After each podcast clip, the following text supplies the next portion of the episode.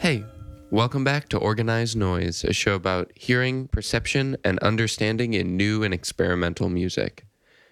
This is part two of my interview with Aaron Dilloway. If you haven't heard part one, please go back and listen to it on the podcast stream or on SoundCloud at Aaron Dilloway Beginnings. Enjoy. Nate taped over this tape by this new age artist uh, named Paul Winter, who had put out a record called Wolf Eyes.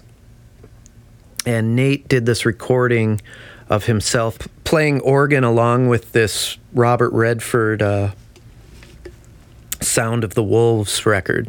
It's like, what was, oh, I think one side was like Robert Redford reading Peter and the Wolf, and the other side was the Sound of Wolves.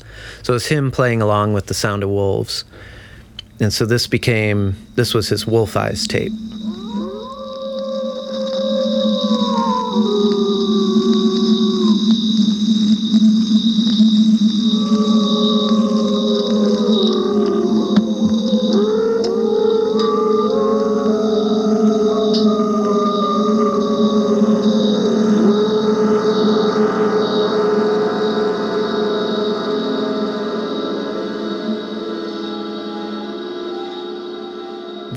Ended up morphing into he started a solo project called Wolf Eyes while he was in Chicago, and it was him kind of doing these.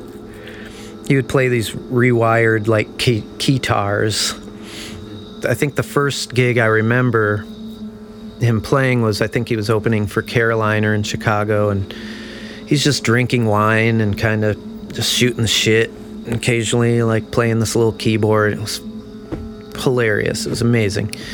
Um, and that I believe was the first Wolf Eyes gig.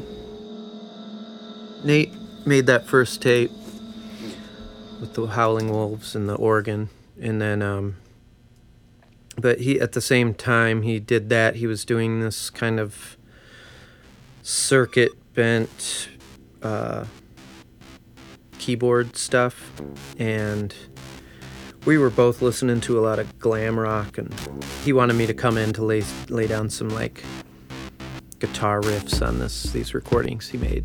So when we first started playing together, it was different. He was still doing Wolf Eyes as solo, and our duo was called the Michigan Wolverines, which was named after the University of Michigan football team. Because we were like, we already have a bunch of merch already made so you know it seemed like a good idea. so you sold Michigan Wolverines stuff? Gear? No, we didn't. but, but, that was the idea. Um, but then it, as it went on, it just became. We did a few shows as the Michigan Wolverines, but eventually it just morphed into Wolf Eyes. And I think our first proper show as the duo Wolf Eyes was opening for Easy Action at the Gold Dollar in Detroit. That place was incredible. Um, but Easy Action were like a real kind of. I mean, they are, uh, you know, a heavy hard rock band, and uh, so the punk, you know, with a with a punk background. But we were we're close friends with the guys in Easy Action, so that's how we ended up on the gig.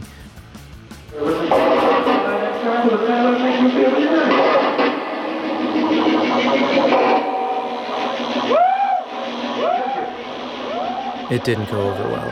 We got we got yelled at a lot and maybe a bottle or two thrown. But yeah, no, Gold Dollar was an incredible place uh, for us in the early days. That's where a lot of the early Wolf Eyes shows were, a lot of the early Universal Indians shows, Beast People. Um, yeah, you know, we could book an insane noise gig on a Saturday night and it'd be, you know, a packed house and um, I mean, there were also a lot of shows where there were like you know, ten people there too, but it was it was a pretty pretty crazy place. Yeah, and it was uh, there was also a lot of you know crossover where there'd be noise bands playing with garage rock bands and indie pop bands and um, but uh, yeah, I mean that's the place where all the Detroit garage rock stuff kind of blew up, the White Stripes and Dirt Bombs and uh, yeah, I mean that was that was the spot where we could do anything, and yeah, it's great. Waldo, I hope you find some friends this year. Oh, Mom. I'm nervous and my socks are too loose.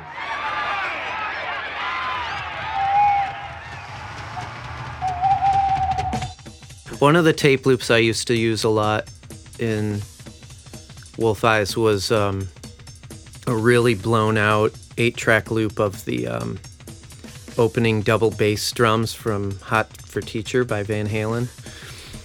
Or it just sounded like a straight, just kind of pummeling, like.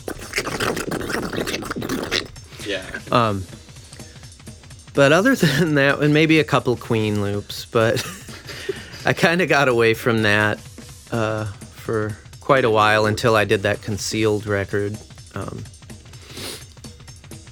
which is all uh, Neil Diamond loops.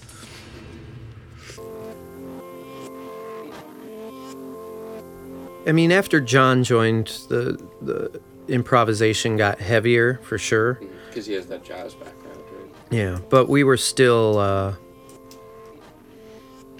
we were still, you know, you know, composing rhythm tracks and and and songs for sure. But so the practices were sometimes they were just jams, sometimes they were uh, programming. Um, it was always we were always working on something though.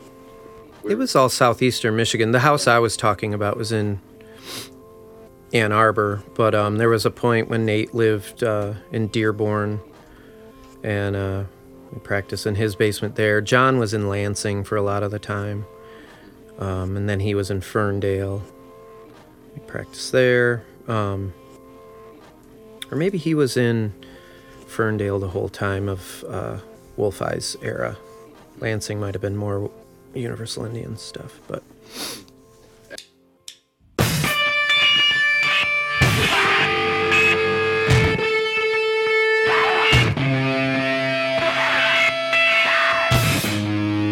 At the time in the mid 90s, late 90s, I didn't really know like modern hardcore all that much.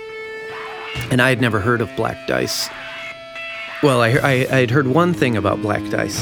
One day I got a call from Hisham, the drummer, asking if I could help hook up a Black Dice show in Ann Arbor or Detroit.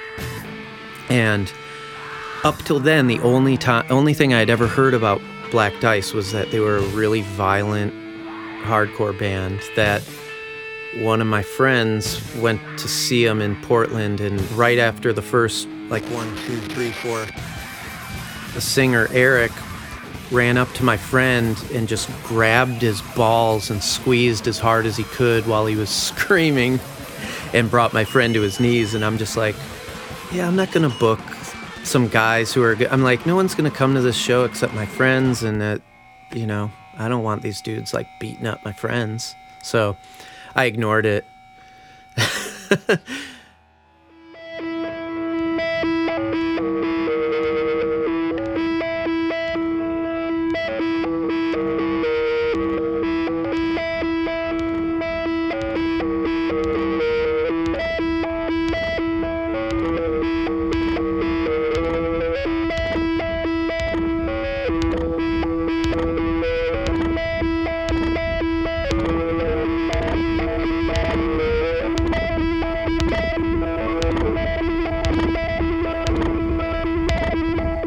then it was it was like a couple years later that we all ended up meeting and became really close buddies and and hit it off really well. Did you bring it up?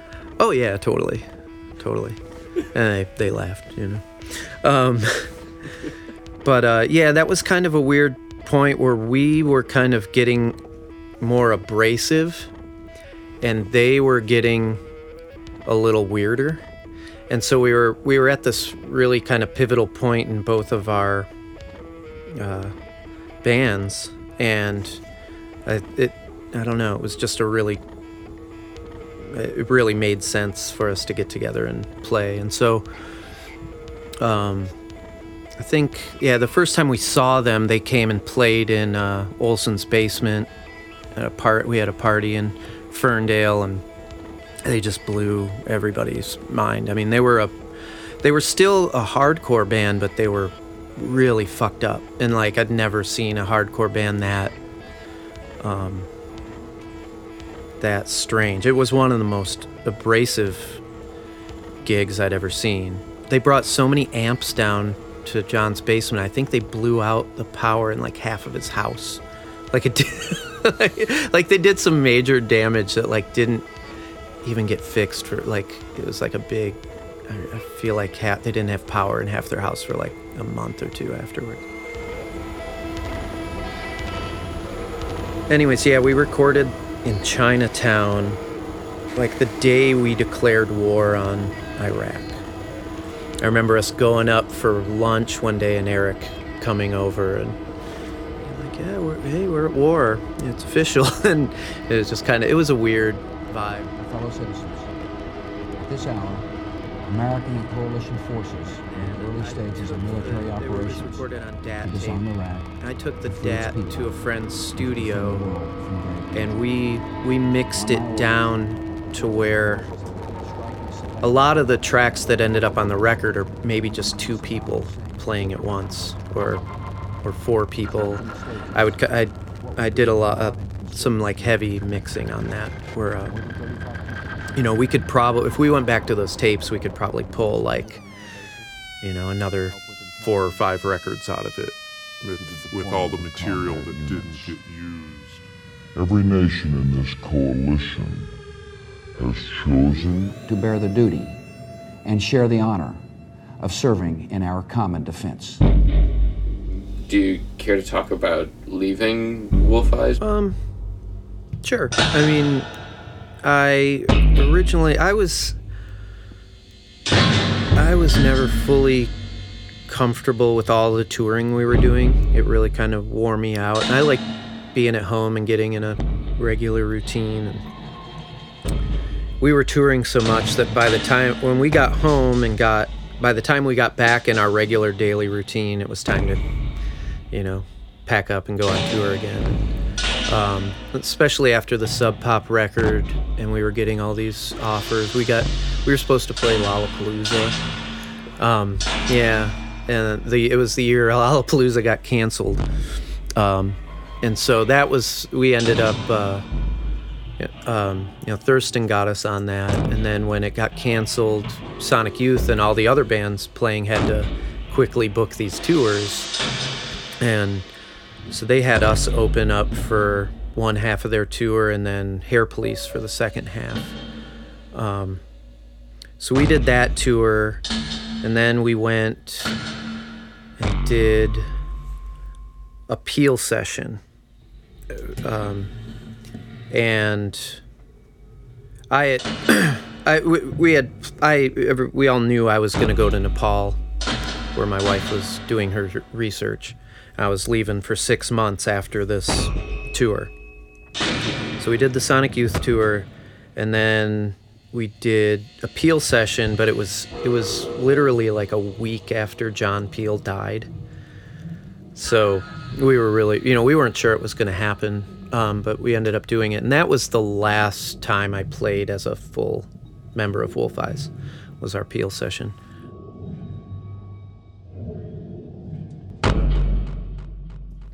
So the thing that I kind of most want to ask you about is like your your stage presence, especially in your live in your in your solo stuff, because it seems like you turn into a very different person.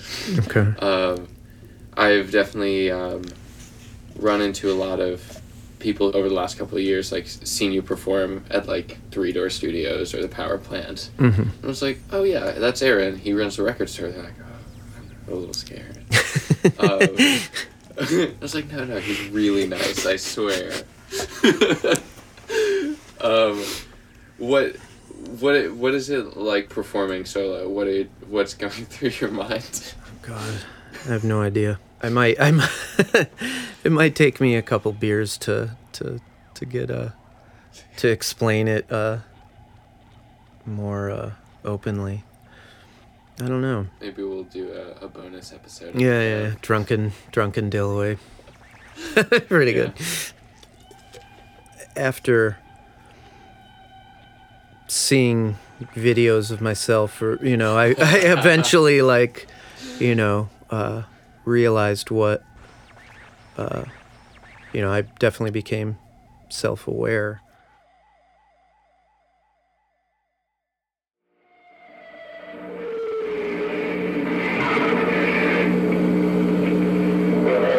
I mean, I, I guess it's I'm just when I'm playing live, I'm listening very hard and um, listening to where the sounds are in the room and where I can move them to, and um, and I'm using my voice and objects around me to pull out these sounds. Occasionally, it can get um, uh, you know, there's definitely been times when my sets have gotten more violent than I'm comfortable with, and uh, I don't know where it comes from, really. You know, um, but it, I mean, there's definitely been times when I was a little shooken up after shows, but a, a really good one, it's kind of a, a cathartic thing.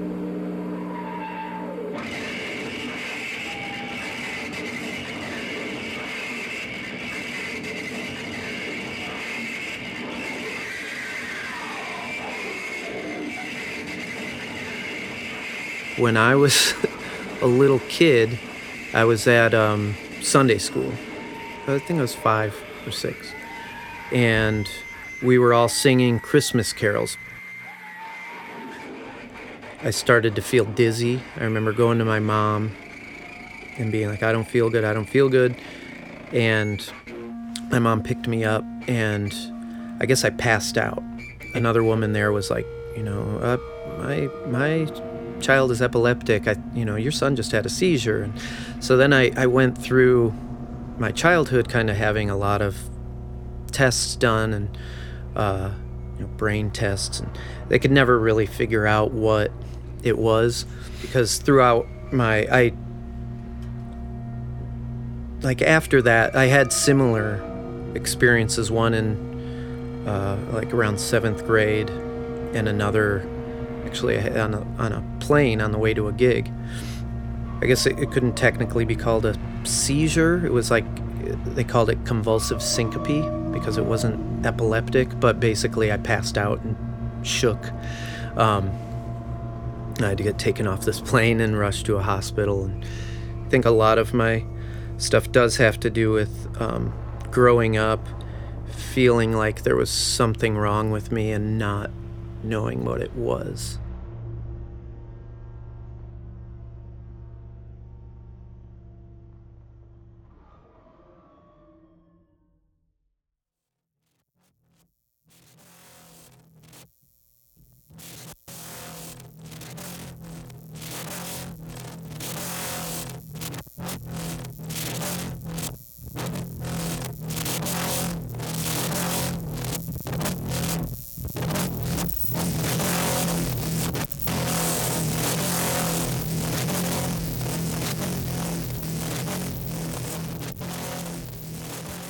That does it for my interview with Aaron Dilloway.